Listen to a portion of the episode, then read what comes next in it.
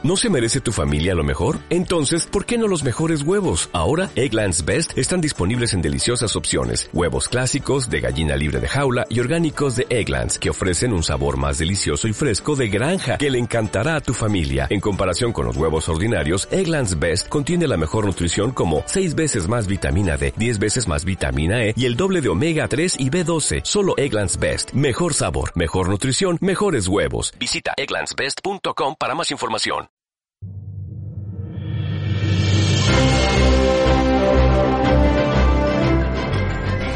Sagas, el mejor podcast sobre cine. Con Silvia, @richisil en Instagram y Haptweet, @Haptweet en Twitter.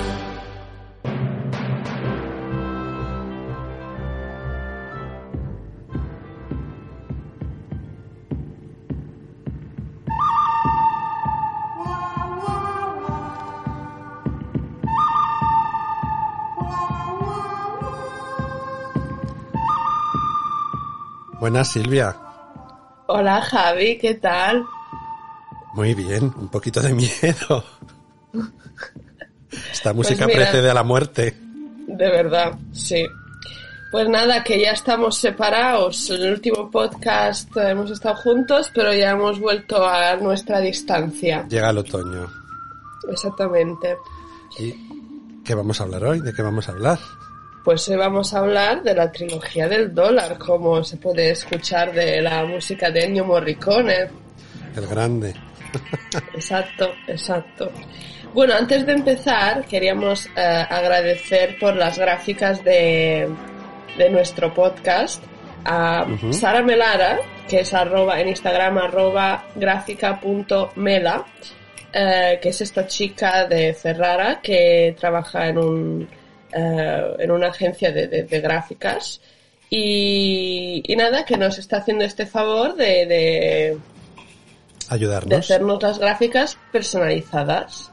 Pues un abrazo grande y nada, todo nuestro agradecimiento y cariño. Chao, Sara. Chao, Sara. Y nada, pues nada, vamos a empezar con la trilogía del dólar. ¿Qué te ha parecido? Muy Tú bien. Obviamente has ido al cine a verla, ¿no? Pues no había nacido. Absurdita. No había nacido y además te voy a decir, no la había visto, como ya anuncié. Así que, bueno, por cierto, tenemos muchas expectativas, porque mucha gente está deseando que publiquemos este episodio. Ya, hay que tener, es que no hay que fallarles, porque es que si fallas la trilogía del dólar y una es español y la otra es italiana, pues vamos bien. Es muy fuerte, tiene mucha historia, yo no lo sabía, pero bueno, voy a hablar en principio de lo que son las películas. Yo las vi en desorden. Realmente no hay un hilo conductor más que el personaje, yo creo. Algunos personajes que salen en varias de las películas, pero bueno. Yo vi primero la última, que es el bueno, el feo y el malo, y luego ya continué por orden de aparición, digamos. Que fue, pues, por un puñado de dólares y la muerte tenía un precio. Claro que no sé cómo será en Italia. Bueno, los títulos en Italia son Per un pugno di dollari, el primero, Per qualche dollaro in più, que significa para algún dólar más, que en español se llama... La muerte tenía un precio. Ah... Mira tú. Y después es Il bello, el bruto, el cattivo, que es el guapo, el feo y el malo. Aquí es el bueno, no el guapo. El bueno, el feo y el malo. O sea que eso te digo. Una pregunta, porque no lo sé, yo las he escuchado en dobladas.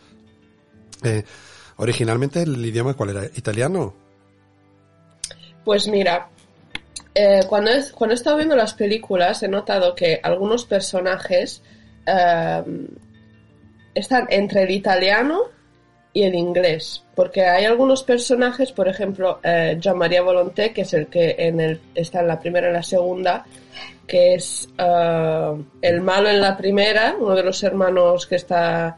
y en la segunda es el indio, sí, que él es un actor italiano, y a veces cuando él habla se ve que la mímica de la boca es italiana, pero el resto es inglés, porque es que yo he leído muchas cosas, he visto también entrevistas sobre Sergio Leone, y es muy curioso porque él ha empezado con esta trilogía, o sea, se ha hecho famoso con esta trilogía, antes había hecho otras apariciones, sí. Era ayudo de director, había ya aparecido en la película Ladrones de Bicicletas, no sé si la has visto. No.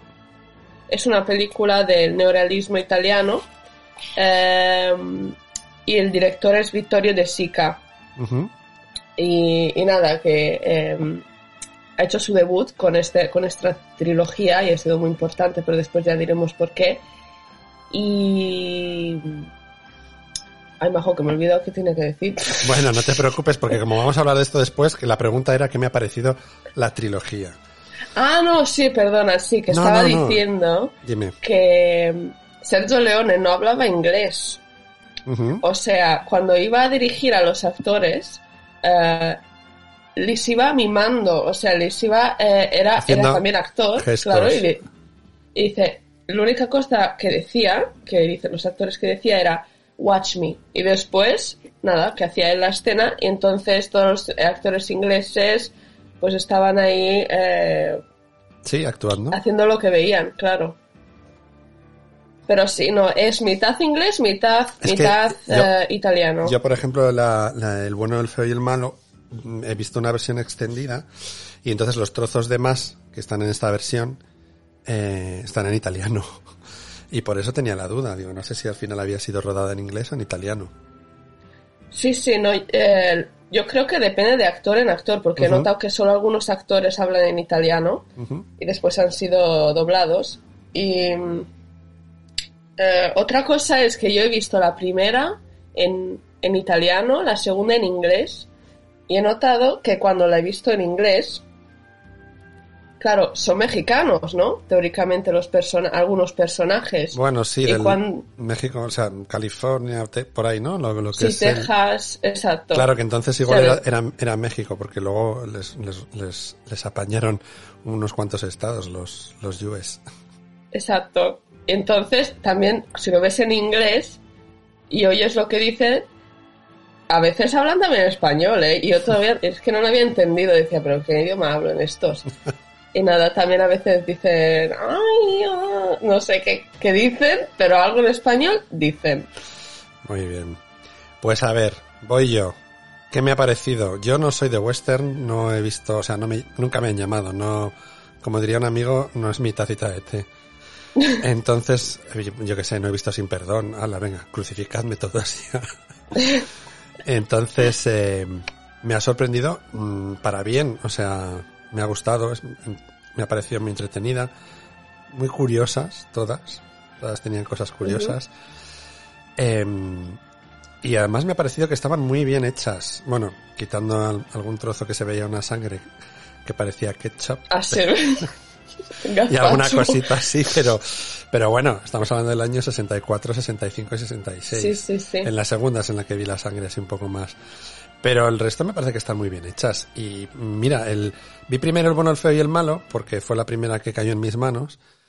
Y me recordó muchísimo, bueno, claro, sería al revés, pero me recordó muchísimo a Tarantino. Por ejemplo, en Kill Bill. Ah, claro, sí. La forma que presenta los personajes en Kill Bill me pareció muy o sea, y claro, luego sé que Tarantino sí que ha estado como influenciado por Sergio, ¿no? Sí. No sé si has visto de Tarantino la película The Hateful Eight.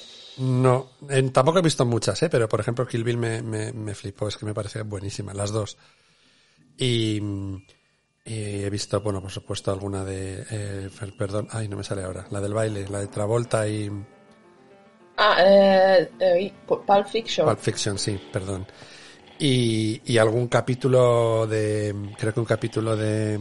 The Four Rooms lo dirige él o Robert Rodríguez, no sé. Ah, sí, qué fea esa película, no me gustó. Pues a mí no me disgustó, pero bueno.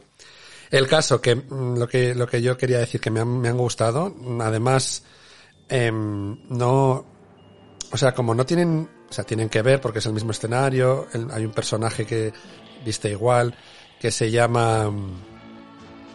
el rubio, el manco. El rubio, sí. Pero en la segunda, creo que en la segunda le llaman... No, en la primera, perdón, le llaman Joe dos veces, sí. El viejecito. Sí, sí, sí. Entonces... Pero es que se llama también la trilogía de... En italiano de nadie se dice. No sé en español cómo la llamáis. Dólar. Pero tiene dos nombres. Tiene el dólar, porque siempre trata de dinero, pero también se puede llamar la trilogía de nadie, porque de hecho no tiene nombre el protagonista que está en las tres. Por eso me sorprendió que le llamase claro, yo. Porque son solo nombres que le dan los apodos, que le dan los otros a él, pero sí, él nunca se identifica. No, no. Está claro. Bueno, me sorprendió eso, que yo pensaba que no le nombraban, y en la primera le llaman Joe dos veces, dos o tres. Pero bueno, en general a mí me han gustado, ¿eh? ¿Y tú qué me cuentas? Pues mira, yo tenía ya Sergio Leone estudiado, porque en la carrera de cine, pues hija, ¿cómo no vas a hablar de él? O sea, es el primero que... Le da mucho mérito, obviamente, porque es que no es fácil entrar en un género que es típicamente americano. O sea, el western es el género que ha abierto la parte histórica del cine de Hollywood, ¿no? Porque antes de Sergio Leone, que es que no es ni americano, o sea, la producción tampoco es americana, no es una película de Hollywood, es una película europea. Sí. Pues que trataba de temas completamente diferentes, ¿no? Y hasta los años 60, o sea, han empezado en los años 30, western, o sea, con John Ford... En Estados Unidos. Wayne, exactamente, en Estados Unidos. Y el tema era la colonización, ¿no? Estaban los indios y la guerra civil, y el protagonista era completamente diferente, o sea, tenía morales... y iba a la búsqueda, tenía que salvar a alguien. Se llama en italiano dilo en italiano. Desierto Rojo. Ajá. De John Ford.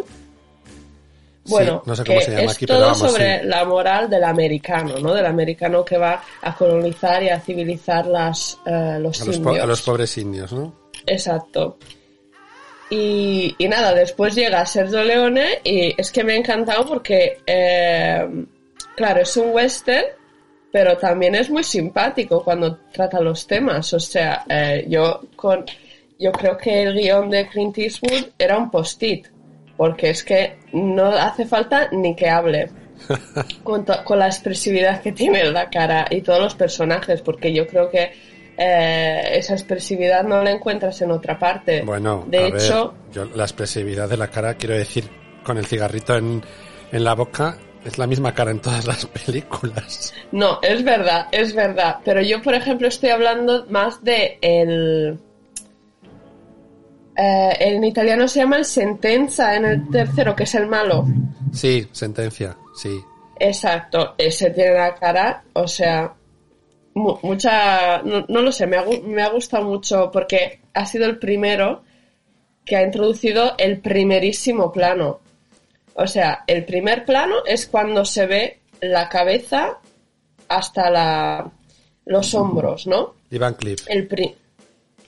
Y después, el primerísimo plano que es el ha introducido el director de fotografía de Sergio Leone, es cuando cortan y hacen un primer plano del primer plano, o sea, cuando tienen solo la cara, ¿no? Entonces, lo que dice Sergio en una entrevista es que sus películas no tratan de historia, pero tratan de expresividad. O sea, el objetivo de hacer este primerísimo plano es para entender la interioridad de estos personajes, que la verdad yo creo que no tienen mucha moral, porque en las primeras dos en absoluto es tan solo dinero, o sea que... Hombre, en la primera el rubio les engaña a todos para quedarse con el dinero. Claro. Y en la segunda, bueno, en la segunda sí que hay un poco de venganza con el Mortimer. Porque, sí. Claro, el relojito con la foto de la mujer que no sabes, digo, pero no puede ser él. Y al final resulta que era su hija, ¿no? Entonces, sí, bueno, sí, ahí está el tema de la venganza también, además del dinero, de el robo al banco más seguro del mundo y demás, que estaba en El Paso, exactamente, en el mueble. No, la verdad es que la forma de hacer de Sergio es muy curiosa, porque además luego hay algunas películas que son muy largas. El bueno, el feo y el malo son 2 horas y media, ¿no? O 3 horas, sí, sí. Una barbaridad. Y realmente no sé si, o sea, dices, podía haber cortado planos, pero le quitaría la gracia. Aquí me refiero, claro, por ejemplo, el trielo famoso de Sad Hill, que luego hablaremos también. En realidad, en el guión, según tengo entendido, era básicamente una cara de un folio, que era, pues llegan al cementerio y hay un duelo entre los tres y tal. Pero es que la escena dura como 20 minutos, 20, claro, 30. Claro. Es que los críticos dicen que sus películas, o sea, hablando de la trilogía, es un cine que es para ver, no es para seguir una particular historia, porque es que no es muy difícil la historia. No, sí, no es muy sencillita. Todo.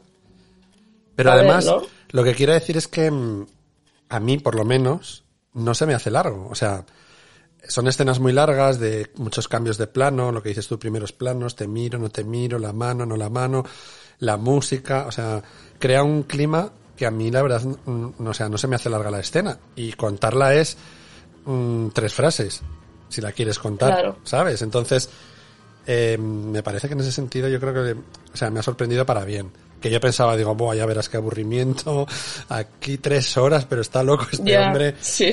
Que alarga mucho los planos y tal. De hecho, en El bueno, el feo y el malo lo calculé, porque empieza la película con 3 hombres que entran a un bar y está... Ah, sí. Sí. Que sale luego el malo por la ventana y tal. Y están 10 minutos sin decir una palabra. O sea, 10 minutos 30 segundos, creo recordar, hasta que alguien dice algo. Entonces es como una pasada. De luego, lo que dices tú de moral, pues ninguna. En la primera, el uno engaña a todos para llevarse el dinero.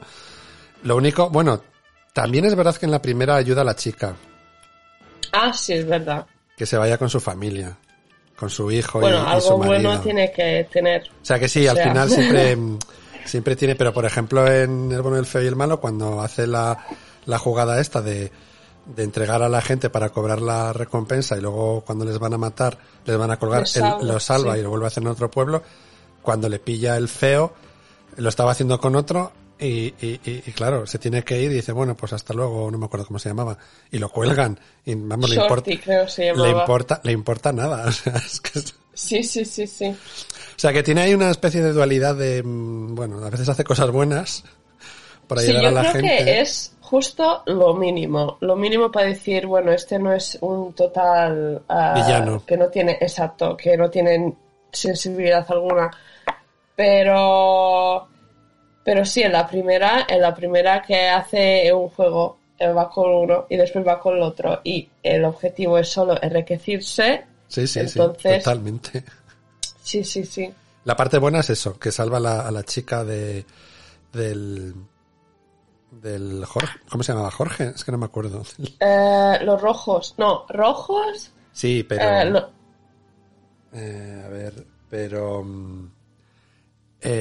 ahí lo diré. El jefe de los rojos y los otros eran los Baxter. Ah, sí, no me acuerdo cómo se llama. No me acuerdo. Pero bueno, hay también que notar que no hay mujeres, al final hay solo en la primera hay las viudas. Y esta chica, en la segunda... La del hotel, que está enamorada. La del hotel, sí. Y no hay más chicas. Y en la tercera solo hay una. En la tercera hay putas. Una que la meten en una paliza, que digo yo, estoy... No sé si sería muy... Pero bueno, bien. Sí, solo sale una. Apenas hay mujeres, es verdad. El resto son todo cowboys. Exactamente. Bueno, ¿y qué te ha parecido a ti Sad Hill? Que hemos ido los dos. Bueno, a ver. No juntos. Pudimos ir juntos por poco, pero que, bueno, ya iremos a más sitios juntos relacionados con el cine, espero. Incluso grabaremos. A mí Sad Hill, bueno, me sorprendió gratamente. Además tiene una historia muy, muy chula. Hay un reportaje en Netflix que os recomiendo, no sé si tú lo has visto, que se llama Desenterrando Sad Hill. Ah, no, no lo he visto. Pues velo porque está muy bien, cuenta la historia. Al final, Sad Hill es el cementerio de la escena final del Bueno, el Feo y el Malo. Yo creo que es la más mítica de toda la trilogía, no lo sé. Sí. Y se rodó aquí en Burgos, muy cerquita. Entonces, se rodaron varias escenas, ¿vale? El Sad Hill se rodó la escena de la voladura del puente, de eso no queda nada. Y se rodó también cuando los coge el ejército y tal. El fuerte... no me acuerdo del nombre. Y eso lo están recuperando. Pero aquí cuando se fue... bueno, es que es muy gracioso que estuviese aquí Clint Eastwood rodando. Sí, sí. Es una en los años 60. ¿Qué vas? Ahí está la roca que está en las manos de los actores y las firmas. Y también las cruces también tienen su nombre, algunas. Sí, está la de Clint Eastwood no, todavía no está, porque han ido poniendo según han ido falleciendo. Entonces ahora está Ennio Morricone desde hace poco, Sergio está, los actores también, si no me equivoco, Van Cleef. Van Cleef, efectivamente. Además me imagino que estará donde cayó, o por donde cayó, es que no recuerdo ahora exactamente. Sí, pero seguramente. Bueno. Entonces, según terminó el rodaje, esto se quedó tal cual, entonces se perdió, no, nadie sabía dónde estaba, porque con el tiempo pues las cruces se fueron, y entonces estaba todo un poco cubierto. Y creo recordar que en el año 96 unos estudiantes americanos vinieron a buscarlo y encontraron el sitio. Entonces, si tú lo ves desde arriba, se veía el círculo y los montículos de las tumbas, que eran 5.000 tumbas, ¿eh? Sí, y entonces luego a partir de ahí se creó una asociación cultural en Covarrubias, creo recordar, si no me corregís, y se decidieron a recuperarlo. Fueron allí, excavaron y vieron que el círculo del medio estaban las piedras. Entonces excavaron todas las piedras con voluntarios, estuvieron unos cuantos fines de semana, y entonces para el 50 aniversario de la película, que fue en 2016... pues se restauraron, hicieron un crowdfunding y por muy poquito dinero, no sé si eran 10 euros o así, tú te podías tener una cruz, una lápida. Entonces te ponían la lápida con tu nombre. Sí, sí, qué risa. Yo estaba leyendo algunas lápidas. Buah, estaba una que estaba escrita para Marta y Mario, muertos de envidia. No, hay cruces que están muy bien y muy cuidadas. Luego con el tiempo se van borrando los nombres y hay gente que se las apropia. Pero bueno, yo estuve con un amigo que tiene una y la volví a poner su nombre y tal. Y entonces, bueno, recuperaron esto y en el 2016, bueno, montaron allí una grande. Pues pusieron una película, o sea, se volvió a emitir allí la película en el sitio. Invitaron a... no sé si era alguien del equipo de la película, era italiano, claro, no sé si era el de los diálogos o tal. Y entonces, bueno, hicieron la escena final, la repitieron y tal, pues con actores y tal. Y al final, y eso no se lo esperaba nadie, Clint Eastwood mandó un mensaje. Entonces, justo antes de la película, que estaban diciendo tal, de repente aparece Clint desde Estados Unidos mandando un mensaje agradeciendo y tal. Buah, y la gente se emocionó muchísimo. Y entonces ya emitieron la película y bueno, ahí siguen con la asociación porque quieren recuperar más cosas, pero es un sitio muy chulo de ver, ¿eh? Sí, sí, sí. Es verdad que también para llegar ahí... Buah, es que tú has ido en coche, ¿no? Sí, pero yo creo que fui por otro sitio. Ah, yo fui pues desde arriba, después abajo, claro. Y estaba lleno el coche, tenemos el coche negro, pues hemos llegado con el coche blanco. Sí, porque la pista forestal pues es de tierra.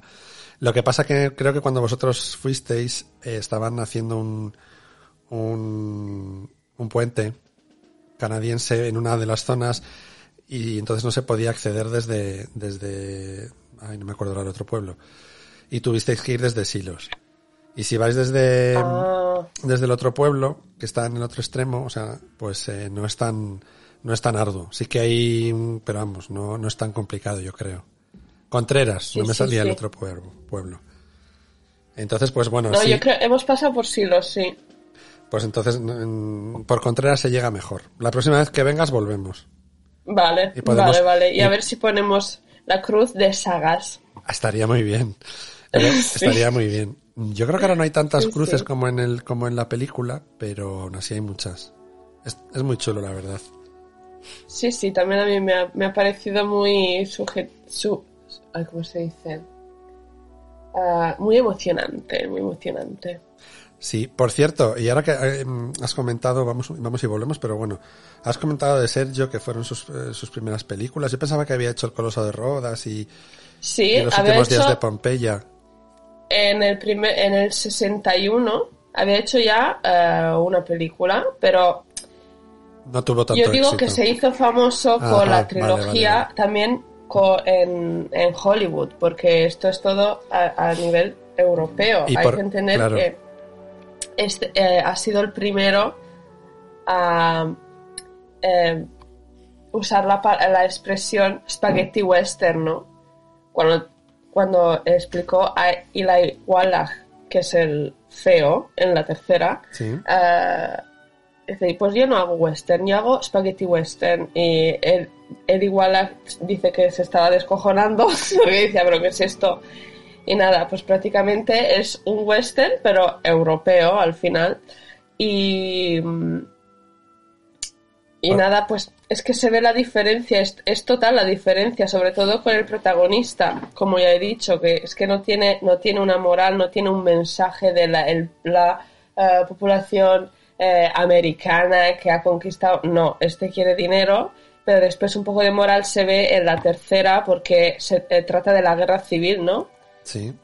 Y ahí se ve un poco la humanidad de Rubio, porque digamos que su búsqueda del dinero, cuando están en el final hacia Sad Hill, va a socorrer un soldado que está que se está muriendo, ¿no? Que es que eso lo estuve viendo, yo digo, esto puede ser una campaña perfecta del gobierno contra el tabaco, porque es que le pone el cigarro en la boca y se muere. Sí, sí, pero ¿sabes qué? Es que a él no le gustaba. Cuando fue la primera vez con Sergio Leone, Sergio Leone le dijo, bueno, te tienes que poner el poncho, tienes que poner esto, el otro, y también el toscano. El toscano es este cigarro. Sí, aquí le llamamos purito, por lo que. Pero vamos. Ah, sí. Vale. Pero claro, es que Clint Eastwood no fumaba. Bueno, no fumaba toscanos, o sea, puritos. Y nada, pues la primera no tenía mucha expectativa que iba a ser una buena película con mucho éxito, porque también el budget era bastante bajo, eran $200,000. Eso lo ha ido subiendo, ¿eh? Claro, y se ve también porque cada película es siempre más larga. Claro, más metros tienes de película y más te vale, ¿no? Por un puñado de dólares fueron 600.000 y luego flipas. El bueno, el feo y el malo, 1.200.000. O sea, un millón más que la primera en el año 66, es muchísimo. Claro, es que se ve también al principio, o sea, en la primera película, como que la escenografía, a ver, están estas dos casas que ya es que se ve que están ahí, tú entras y estás todavía en el desierto, y sí, pero después en la segunda, todo en el pueblo. Exacto, todo el área aire abierto. Después en la segunda, ya al principio de la película ya ves que entras en el salón y está más curado porque ya se ve que había más dinero. Lo que el director dijo en una entrevista es que la única cosa que no le gustó de la primera, que es que la odiaba, fue el vestuario.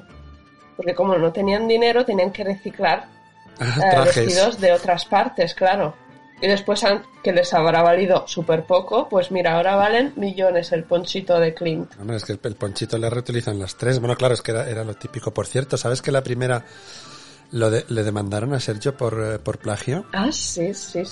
No lo sabía, lo he leído, digo, pues no tenía ni idea, y perdió el japonés Akira Kurosawa. Claro. ¿Tú has visto la película? No, no la he visto. ¿Tú sí? Yo tampoco. Ah, vale. Yo tampoco. Que se llama Yojimbo en español, ¿no? O sea, el guardaespaldas. No, es que no lo sabía, pero vamos, sí. Pues nada, que es esta película japonesa del 61 de Kurosawa, y él también lo dijo, que fue al cine y le gustó tanto que muchas escenas, o sea, de la historia son idénticas, o sea, no visivamente, pero... lo que es la historia, entiendo. Exactamente, por ejemplo, cuando en la primera... Porque esto nos estamos refiriendo a la primera película, ¿no? Sí. Porque el resto ya es independiente, o sea, no ha sido denunciado de parte de nadie. Pero cuando llega al pueblo, sí. Joe, digamos, el gringo... El rubio. Exacto. Va donde los Baxter y les dice, pues habéis ofendido a mi caballo, no sí, sé qué, y después cierto, se va. Pues si tú ves la película de Kurosawa, hay una escena prácticamente idéntica, pero es que esta trataba de... Me imagino que sería con samurái. Samurái, ¿no? Claro. Entonces Kurosawa le dijo, bueno, a mí me gusta mucho esta película porque... ha sabido transportar la historia de samuráis a western y no es ni americano. Pero cuando vio que tenía éxito, me dijo, pues mira, te voy a denunciar, te voy a llevar a juicio, y perdió los derechos de autor en Japón, Corea del Sur y Taiwán. Exactamente. Y retraso de 2 años para el estreno en Estados Unidos. Y el 15% Eso es. De las ganancias... a Kurosawa, o sea que al final sí, ganó mucho más con los japoneses. Sí. Y es que además lo del retraso, desde los 2 años, Clint Eastwood la segunda no la quería firmar, bueno, se hizo mucho de rogar y quería ver la película como había quedado porque no la había visto. Entonces claro. Sergio quería filmar ya, la segunda, el guión lo hicieron en 9 días. Y entonces hicieron un pase privado, pero claro, no la habían doblado a inglés, o sea que... Y entonces, pero Clint Eastwood le gustó tanto que dijo, no hace falta, ya se ve lo que dices tú, ya se ve la historia y no hace falta, o sea, no me hace falta verla en inglés. Total que mira, pues la primera entonces fue en italiano, ahora que estoy, o italiano-inglés, no sé, y por eso ya firmó para la segunda. Sí, es que al principio no tenía ni pensado hacer una segunda, de lo que sé. Al final muchas películas son de las trilogías, son así. Bueno, esto más en el pasado, porque ahora me parece que en el cine de estos años un director ya está pensando de hacer un sequel o un prequel, ya lo tiene pensado cuando ya sale una película. Por ejemplo, voy a abrir una paréntesis. ¿Tú has visto Dunes? Dunas. Dune. ¿Te refieres a Dune? Dune. Sí, Dune. También italiano, ¿no? Es Dune. Ah, pues sí, Dune. He visto la primera. La nueva, espero ir a verla la semana que viene. Ah, vale. Pues mira, yo he visto solo la nueva, la vieja no la he visto, pero él ya tiene pensado, el Dennis Villeneuve. Sí, Villeneuve, sí. Ya tiene pensado hacer la trilogía. Bueno, cuando la ves ya te enteras, porque es... Bueno, ya hablaremos, no te quiero decir nada. Vale, mejor no me digas nada, porque la veré la semana que viene, ya te digo. Pero, por ejemplo, en la primera, en la de los años 80, uh-huh. yo de lo que sé hay solo una, ¿no? No es una trilogía. Sí, solo hay una. Claro, pues esta cosa le nota mucho, que ahora ya la gente, los directores ya o guionistas, ya están pensando en la trilogía cuando sacan la primera película. Y en el pasado no era así. Por ejemplo, cuando hemos hablado de Guerra de las Galaxias también, Bueno, Lucas tenía la idea pero no sabía si iba a poder. Entonces claro. La cerró un poco la primera. De hecho, ya comentamos que cierra. Claro. Pero por ejemplo, sí, tienes razón. Lo que pasa que digo, me estoy acordando de sagas actuales y claro, tenemos Harry Potter, pues obviamente tenían que hacer más. O Crepúsculo. Bueno, es que había ya más libros, ¿no? Eso, o sea, bueno, yo de Harry Potter no estoy para nada informada, por eso hemos dicho para el año nuevo ya me voy a estudiar estos meses Harry Potter, porque eso va a ser colosal. Uf, tenemos... O sea, si la gente se esperaba la trilogía del dólar, yo tengo miedo de los fans de Harry Potter aquí, porque es que no me entero de nada de Harry Potter. Bueno, no te preocupes. Es cuestión de verlas todas seguiditas, que son 8 solo, entonces no pasa nada. Pero bueno, volviendo al dólar. No lo sé si tú lo sabes, pero yo por si acaso te lo pregunto. ¿Por qué Sergio quiso hacer un western en Europa? O sea, es algo que no había hecho nadie. Entonces no sé si tenía algún tipo de razón o alguna vez lo ha explicado o no lo sabemos y le fue le fue genial. Pues es porque es todo inherente al dinero, o sea, tenía poco dinero, ¿no? Y las historias son siempre ambientadas en Texas, México y obviamente uno de Italia irse con toda la troupe a América, Estados Unidos, valía mucho, ¿no? Entonces, como hemos dicho, el budget inicial era $200,000 y la casa de producción era alemana, era una colaboración entre Alemania, Italia y Francia, y entonces no había mucho dinero España. Porque nadie se esperaba que... ¡Ay, España! Sí, Italia, sí, España, claro, y Alemania obviamente. Occidental. Es verdad, entonces es había dos Alemanias, claro. Y como tenían poco dinero decían, buah, pues este va a hacer un western, no va a sacar nada. Nadie se esperaba el éxito. Entonces lo que hizo es los paisajes más similares a Texas, decía también de la Virginia, ¿no? Del estado de la Virginia, pues estaban en España. Y no valía mucho, o sea, era... No, entonces en España estábamos un poquito pochos.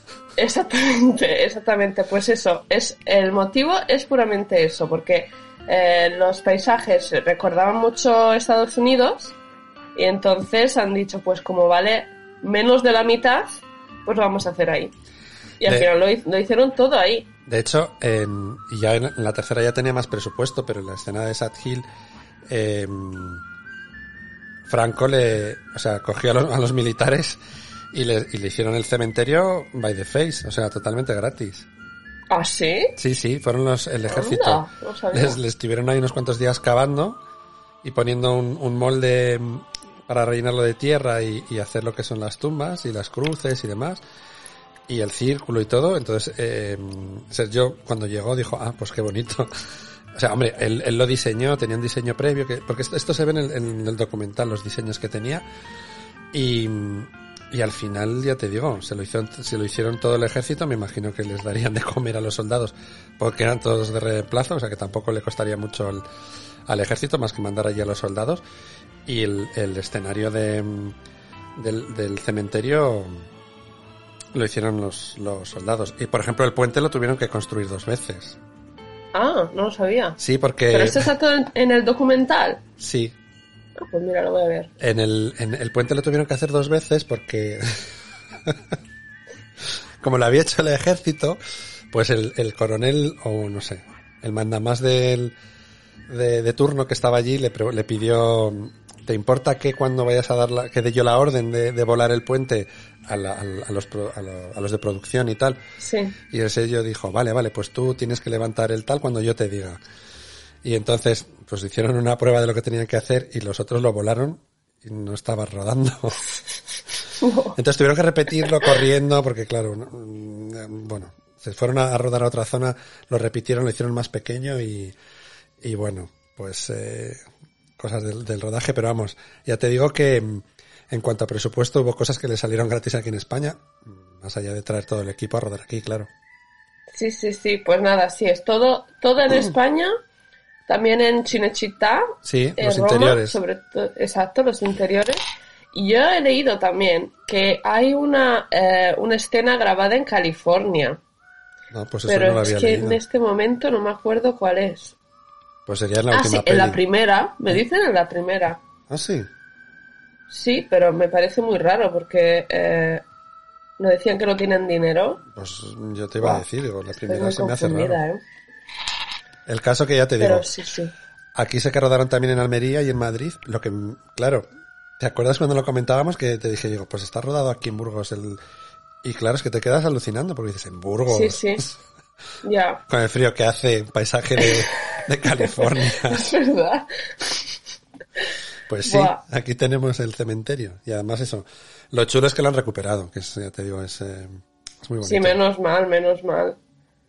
Yo pensaba que, es que yo me lo imaginaba completamente diferente. Yo me imaginaba que iban a traer un poco de más de turismo, o sea, que había después el shop de la tiendita de Sad Hill, pero no, me gusta mucho que vas ahí, no tienes que hacer, o sea, vas, entras tranquilamente, no hay nadie que te tiene que controlar, no tienes que pasar ningún ninguna tienda de recuerdos, o sea, que es como era. Sí, sí, tal cual. El tema es que es un, a ver, es un terreno que es de no, igual me equivoco, pero es del Ayuntamiento de Santo Domingo de Silos, es decir, es un terreno que es público. Entonces, quieren protegerlo, quieren hacerlo bien de interés cultural y lo han solicitado a la Junta de Castilla y León y todavía no lo tienen. Pero ¿qué ocurre? Que al ser un terreno público, pues por allí pasa ganado, pasan vacas y te encuentras, pues eso, plastitas de vacas, entonces algunas cruces se las han cargado y tal. Pero claro, tampoco pueden decirles nada, ni lo pueden vallar claro, porque es público. Entonces, pues bueno, están en ello y el día que lo consideren o como bien de interés cultural, seguramente pues hayan partidas de dinero para conservarlo un poco mejor o tal, ¿sabes? Y entonces ahí igual sí que ponen algún tipo de entrada o... Pero vamos, sí. La gente de que lo recuperó, y en el documental si lo ves, yo que sé, hay un chico que estuvo allí ayudando, que era del País Vasco y era como muy fanático de... porque iban cuando era niño al cine a ver las películas y tal... Y contaba, bueno, pues que justo cuando empezaban a desenterrar el círculo de piedra, pues que su padre falleció y tal, y entonces en vez de ponerse la cruz con su nombre, se la dedicó a su padre, ¿no? Hay gente muy, muy, muy motivada y está muy bien, está muy bien. Sí. Yo quería también hablar de no sé si en las versiones que has visto tú, antes que empiece la película... Está escrito que ha sido restaurada por la Cineteca de Bolonia. Ah, pues no lo he visto. O sea, que igual pues las versiones que he visto yo eran las antiguas, no sé. Ah, vale. Pues mira, yo he visto las que han sido restauradas y... Ahí estudiaste tú, ¿no? Exactamente. Es que quería un poco de orgullo de Bolonia, ¿no? Pues claro que sí. Yo también he trabajado ahí en la Cineteca algunos meses en el archivo de Pasolini, ¿no? Que es famoso también en España, Pasolini. Sí. Yo no... O sea, lo conozco de oídas y no sé si he llegado a ver alguna película, no lo recuerdo, pero vamos, sí. Se conoce. Aquí el cine italiano es muy, muy querido, ¿eh? Ah, bueno, menos mal. Si no, iba a hacer ahora mismo... Hazlo. Sí que quieres, pero vamos. Quiero decirte que no solo Leone, pero bueno, y no hemos hablado de Morricone, pero vamos. Bueno, pues, hijo... Estoy viendo que de Pasolini también hay trilogía, ¿eh? Trilogía de la vida, o sea que si queremos va más adelante... Bueno, pues si anótala. Sí. ¿Y tú has estudiado, la has visto ya? Me refiero, ¿has visto? No, todavía no. ¿Y has visto? Es que las películas de Pasolini son un poco raras, yo creo que... Eso te iba a decir, raras. Digo, creo que... Tienes que entender su... idea política, el contexto literario y político en el que estaba, porque es que no lo puedes ver sin saber nada. Tienes que entender un poco en qué contexto se estrenó y qué idea tenía él, porque era súper particular para sus tiempos, ¿no? Uh-huh. Pero bueno, ya hablaremos. Eso tenía entendido. Es que me pasa como, quiero decir, me atrae lo mismo que Ingmar Bergman. Y ahora ya... Sí. Porque... Tengo ganas de ver cosas de Bergman también, pero me echa para atrás un poco el que igual me da la impresión de que me voy a aburrir porque igual son súper complicadas, pero igual me llevo la sorpresa. Y con Pasolini igual me pasa lo mismo. No sé, ya lo descubriremos, vale, pero yo creo que... Lo anotamos. Exactamente. Pero sí, no, quería decir que la Cineteca de Bolonia es esta institución, para quien no lo sepa, que es muy importante, sobre todo en Italia... para la restauración de las películas y para la divulgación de los archivos siempre en el ámbito audiovisivo. Y nada, que quería decir que yo estoy muy contenta de haber trabajado en el archivo de la Cineteca porque hay que entender también que estas películas de los años 60... Sí. Están grabadas obviamente en la película. Se dice película, ¿no? Sí. La cinta, ¿te refieres? La cinta, exacto. Ah, vale, que va la imagen y el sonido en el mismo sitio. ¿Te refieres a eso? Exactamente. Sí. No. Físicamente, ¿cómo se llama la película? Se llama película. Sí, la película, la cinta, sí. Exactamente. Pues más pasa el tiempo y obviamente hay que restaurarla porque los colores no son los mismos. Uh-huh. Y en los años 60 acababa de salir los colores de la Technicolor. Uh-huh. Que eran era una revolución en la parte del color del cine, porque hay colores más pastel, hay más gama. ¿Son más cálidos, puede ser? A mí me da la impresión de que son como más...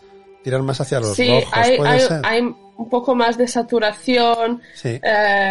Y entonces, lo que ha hecho la Cineteca de Bolonia ha sido... llevar otra vez a las cintas al color original. O sea, si tú has visto las películas viejas antes de la restauración y ahora ves las que han sido restauradas, a lo mejor puedes notar una diferencia de color. Sobre todo si las pones juntas. Es que yo... O sea, exactamente. Ahí es cuando ves realmente la diferencia, porque al final... Hombre, estas cosas hay que restaurarlas y conservarlas, está claro. Entonces está muy bien, pero quiero decirte que yo no recuerdo que estuviesen los colores... menos vivos, pero claro, yo veo una película del año 64 y ya me espero que los colores no sean tan naturales como en una película actual, ¿sabes? Ya. Entonces, pero bueno, pues oye, buen trabajo y nada, si te gustó trabajar allí, quién sabe, a lo mejor vuelves y te tenemos de infiltrada para que nos cuentes secretos. Es verdad. Sí, que son los mismos que organizan este proyecto que se llama Il Cinema Ritrovato, el cine reencontrado, uh-huh. En la plaza de Bolonia. Sí. Todos los veranos ponen esta pantalla gigante cerca de la catedral. O sea, estás en pleno centro, en la plaza. ¿Dónde está el Neptuno, ¿no? del dedo? Sí, exactamente. Bueno, está el Neptuno y después está esta iglesia un poco rara que es mitad de... Pues en esa plaza. Ajá. Y es Maggiore. Solamente está en Bolonia un día y tengo que volver. Pero vamos, sí, más o menos, pues... Pues mira, si vuelves de verano, nos vamos al cine ahí. Vale, genial. Y otro sitio que me gustaría ir también, que también estaría muy bien ir a ver en cine de verano, es en Roma, en la Isola di Cinema. Creo que se dice así. Uh-huh. Está en la isla, ¿cómo se llama? Tiberina. Sí. Todos los años en verano ponen también una pantalla grande al aire libre. Y yo creo que proyectan también películas antiguas, porque una de las veces que estuve yo había fotografías muy grandes de Sofía Loren, todo de actores italianos y directores. Sí. Y entonces, un verano vamos a Bolonia y otro a Roma, ¿te parece? Exactamente. Después nos vamos a Cinecittà y a ver si están todavía los salones de la trilogía. Del dólar no estaría mal. Pues no conozco Cinecittà, quiero decir que en Roma sí que he estado varias veces, pero Cinecittà lo tengo pendiente, o sea que... No, yo también nunca he estado, pero bueno, pues mira, otra excursión de sagas. Sí, tenemos pendiente la de Turín, pero bueno, la haremos. Sí. Exactamente. Bueno, ¿qué dices? ¿Vamos a empezar con el quiz? ¿Dices? Pues venga, vamos para allá. Dale.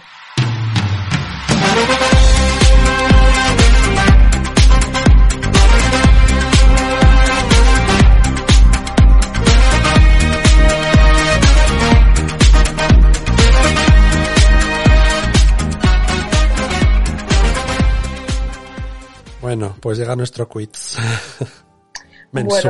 Bueno, pues está siempre nuestro jugador Javier. A ver si un día te lo voy a preparar yo a ti. Vale, la próxima me la vas a preparar tú. Vale. Yo creo que te la voy a preparar mejor para Harry Potter, pero bueno, igual la próxima. Ay, también. Dios. No, bueno, vale. Así estoy motivada a estudiar.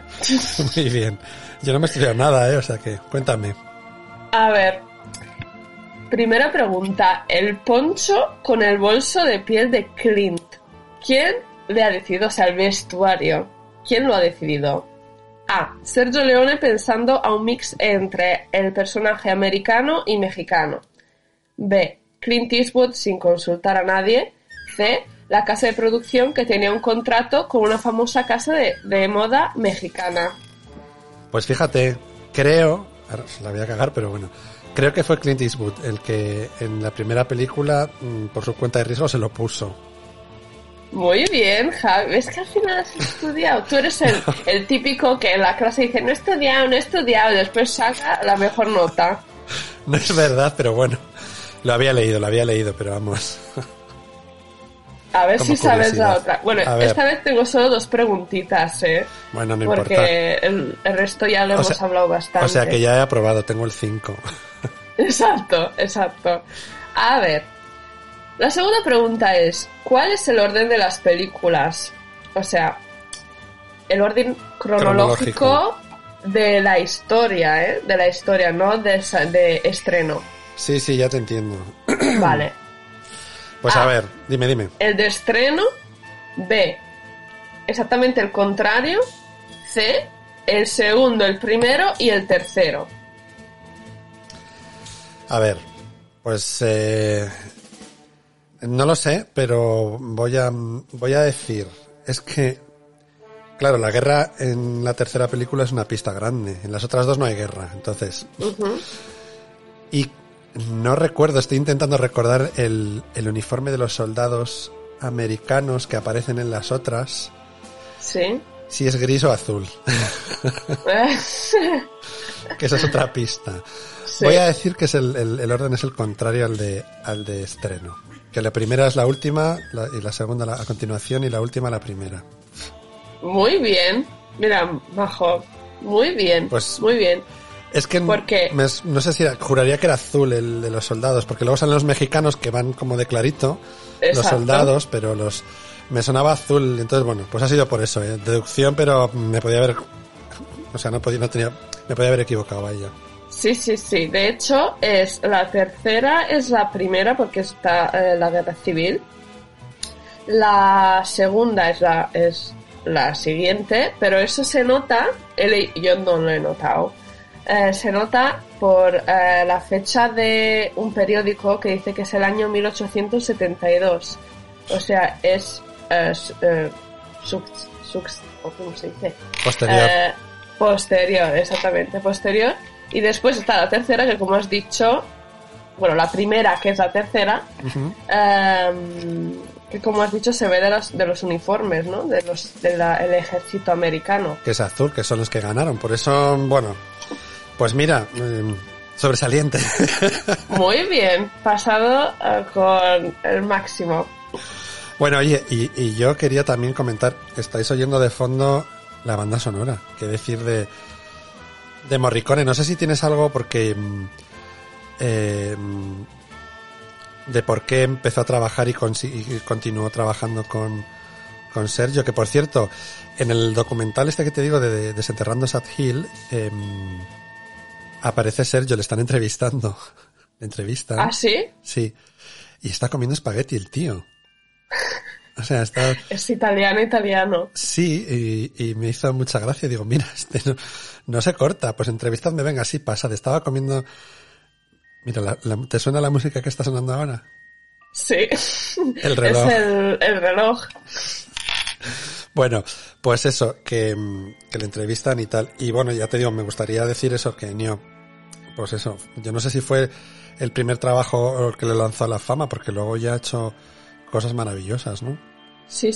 Yo, de hecho, antes que se muriese, hace 2 meses antes, tuve la suerte que estaba todavía estudiando en Bolonia, uh-huh. y leí que iba a venir con Salvatores, que es un otro director italiano, el que ha hecho la película Mediterráneo, uh-huh. que ha ganado un Oscar. Pues nada, pues que vinieron a hacer una entrevista. Entonces digo, guau, pues voy a ver, hijos, está el director este y Ennio Morricone, que también hizo las músicas de esa película. Uh-huh. Y nada, estuve hablando un poco de cómo era trabajar con Sergio Leone y ha hablado de las partes técnicas de la composición de la música Y eso no lo he entendido mucho, porque es que la verdad era una conferencia para unas escuelas de música. Entonces las preguntas eran un poco más técnicas. Uh-huh. Y eso no lo había entendido mucho, pero afortunadamente había otra gente de cine como yo que le preguntó ¿cómo era trabajar? ¿Cómo ha sido trabajar? Y decía que Sergio Leone era súper difícil de trabajar porque estaba siempre enfadado, que era muy que era muy perfeccionista, preciso. Exactamente.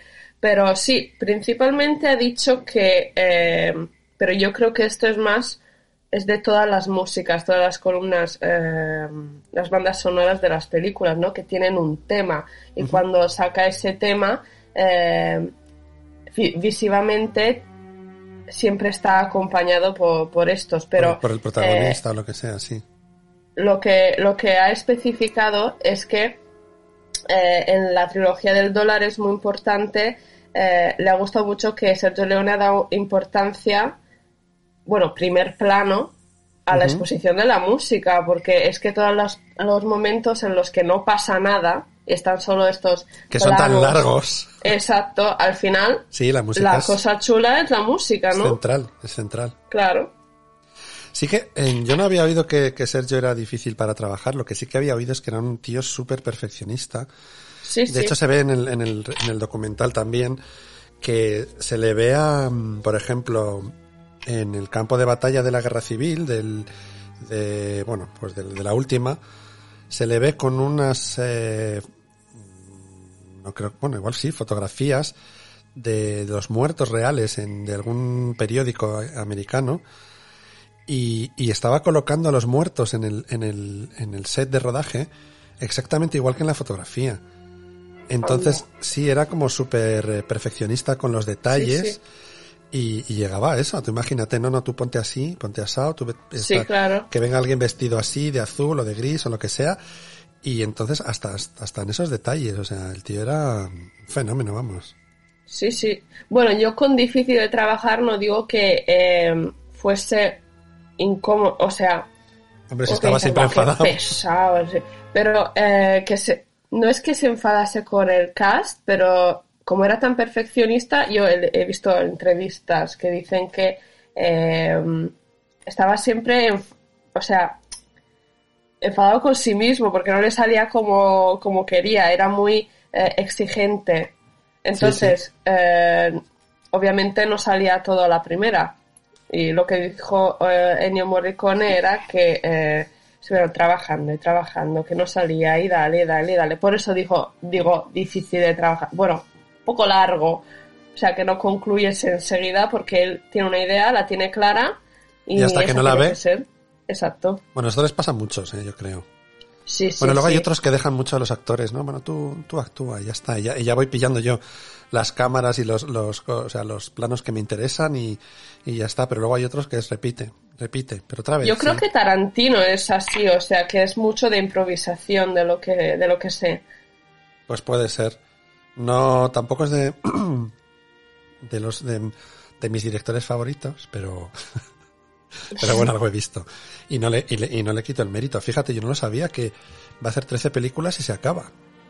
Sí, sí, lo había dicho desde el principio. No lo sabía. Voy a hacer 13 películas, voy a escribir un libro y después ya me quito. Me retiro. Qué tío, oye, hay que tenerles cuadrados. Y oye, ha triunfado el tío y lo va a poder hacer, ¿eh? Lo va a poder hacer, en fin. Ya. Bueno, pues sí, ya te digo, me sorprendió ver a Tarantino en Sergio, que es al revés, ver a Sergio en Tarantino, pero como yo vi primero Kill Bill antes el feo y el malo, pero claro, es al revés, es Sergio el que inspiró, no solo a Tarantino, pero bueno. Oye, estupendo, me ha encantado el programa, me ha encantado haber visto las pelis, me ha encantado hablar de ellas, me ha encantado conocer cosas. Además, especialmente porque, ya te digo, el tema de Sad Hill aquí en la zona, pues la gente está como muy muy entregada y muy muy fan de El bueno, el feo y el malo, ¿no? Bueno, de la trilogía. Entonces, como que ha sido diferente, ¿no? A otras sagas, no sé. Sí, sí, sí. Sí, a mí también me ha gustado. Me gusta también que cambiamos siempre bastante género. Y... ya era hora que hablásemos un poco del western, ¿no?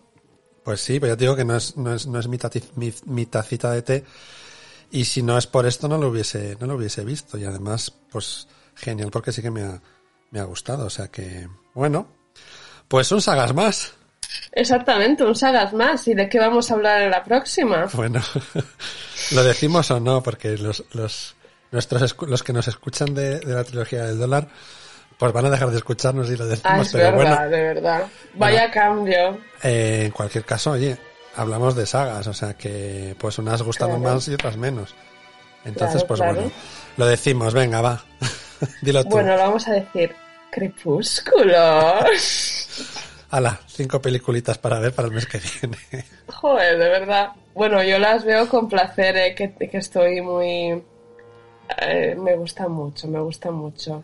Yo te voy a decir... me gustaban mucho, porque las he visto cuando era más pequeña. A ver ahora. Yo no sé. Las voy a volver a ver, las he visto. Pero no empiezan muy bien. Pero bueno, ya hablaremos. Igual les descubro algo. A ver si tú eres Team Jacob o Team Edward. Yo Team Jacob, seguro, ya te lo digo. Sí, sí. Bueno, ya lo diremos. Bueno, pues nada, que un placer, Silvia, como siempre. Igualmente. Y nada, nos vemos en... Bueno, sí, ¿en un mes? Estamos en un mes. Venga. Un abrazo. Adiós. Adiós.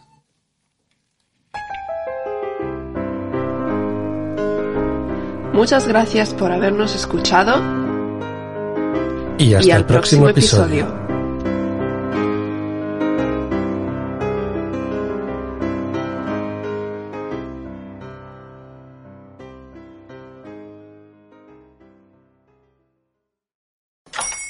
Hola, buenos días, mi pana. Buenos días, bienvenido a Sherwin Williams. ¡Ey! ¿Qué onda, compadre? ¿Qué onda? Ya tengo lista la pintura que ordenaste en el ProPlus App. Con más de 6.000 representantes en nuestras tiendas listos para atenderte en tu idioma y beneficios para contratistas que encontrarás en aliadopro.com. En Sherwin Williams somos el aliado del pro.